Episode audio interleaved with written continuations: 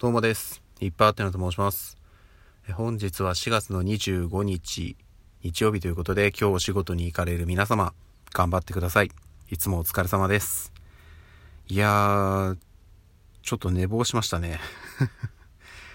あのですね、今はだいたい朝の9時過ぎなんですけど、起きたのが3、40分ぐらい前ですかね、8時半ぐらいに起きたんですよ。であのそもそもね寝たのがいつもよりちょっと遅かったんですよね。夜もう2時近かったのかな夜中の。だったんでまあまあまあしょうがないのかなとも思うんですけど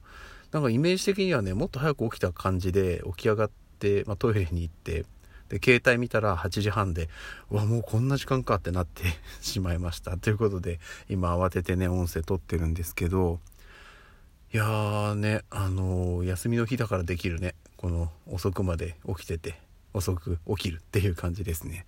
あんまり良くないなとも思うんですけどまあまあまあ明日からまたね気持ち切り替えて、えー早寝早起きっていう感じでやっていきたいなというふうに思っております。そしてですねあのーまあこれもちょっとね世間話になっちゃうんですけど16時間断食あのまあ変わらず続けてるんですけどちょっとね効果がまたどんどん出てきたなっていう体重がまたちょっと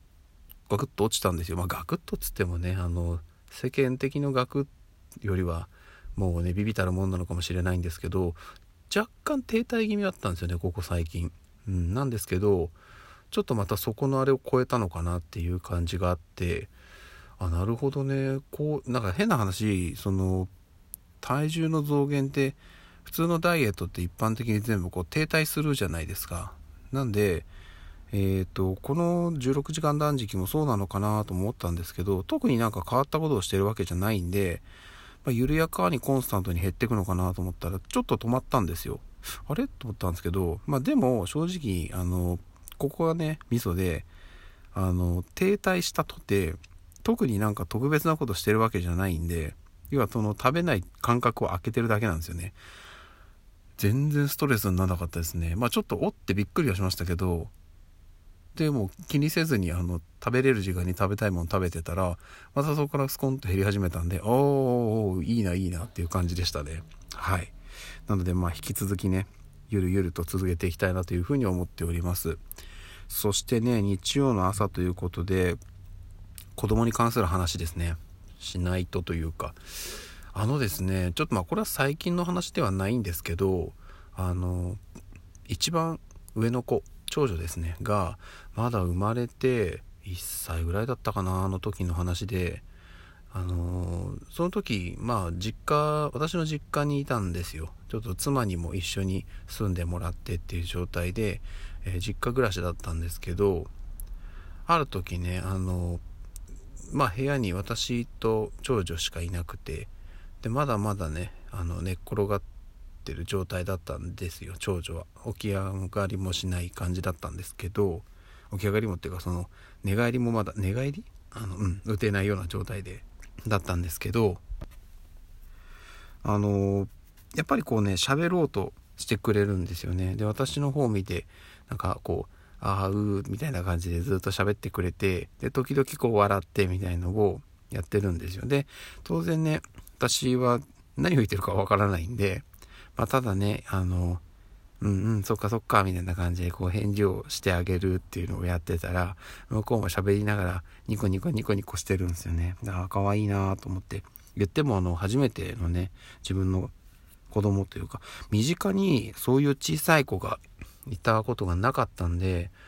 なんかね本当に不思議な感じでずっとこう接してたんですけどその話をしてたら急に泣き始めたんですよ。で泣いた瞬間になんかこうハッとしてしまって何かっていうとあのなんで悲しいのか分かってあげられない。そのいやもちろんあの赤ちゃんが泣く理由って限られると思うんですよね。あの要はえっとおむつが汚れてるとか、えーちょっと暑いとかお腹空いたとか。そんなにまだねあの泣く理由のパターンなんてないとは思うんですけどけどなんで悲しいのかをわからない言葉がわからないんでそれをその場で多分泣いてるんですけど本人的には、ま、お腹すいたなのか暑いなのかを言ってくれてると思うんですよね。それをその場でちゃんと聞き取ってあげられないっていうことのもどかしさをすごい感じてなんかねこうぎゅっとね胸が締め付けられる思いをしたんですよ。これはねいやあのもしかしたら人によってはいやいやそれ考えすぎじゃないの？っていうふうに思う人もいるのかもしれないんですけど本当になんかね辛くなってしまってあこんなにちっちゃい体で一生懸命伝えようとしてるのに一つも分かってあげれてなかったなっていうのをなんかこう感じてしまってうーんなんかねまあもちろんねその喋れないから仕方がないっちゃ仕方がないんですけどなんかちょっとそういう気持ちになってすごい急になんかうってなんかこう辛くなっちゃったっていうね思い出がありました。で今正直あの一番下の子がまだ、ね、生後何ヶ月の状態なんですけどもう少ししたらねまあ今もうちょっとね喋り始めてるんですよ。ですごい喋ってくれるんですよね。嬉しそうに。キャッキャキャッキャ言いながら喋ってくれるんですよ。でもちろんねあの一番上の子とね当時の一番上の子と同じ感じでまあ何何言ってるかわからないんですよ。わからないんですけどものすごいたくさんおしゃべりしてくれるんで、うん、なんかね、うん、なんかちっちゃい子がね頑張ってやってるっていう姿がもうねけなげでね愛おしくてっていうところですね、うん、なので頑張んなきゃな。まああんまり頑張るっていう言葉をね使いたくはないんですけど本当に頑張んないとなっていうふうに思いました。いやもちろんそれはあの自分がねもっとたくさん働いてたくさん稼いで、えー、裕福な幸せ裕福なねあの幸せな家庭を、ね、こうどんどんやっていきたいっていうことよりも健康で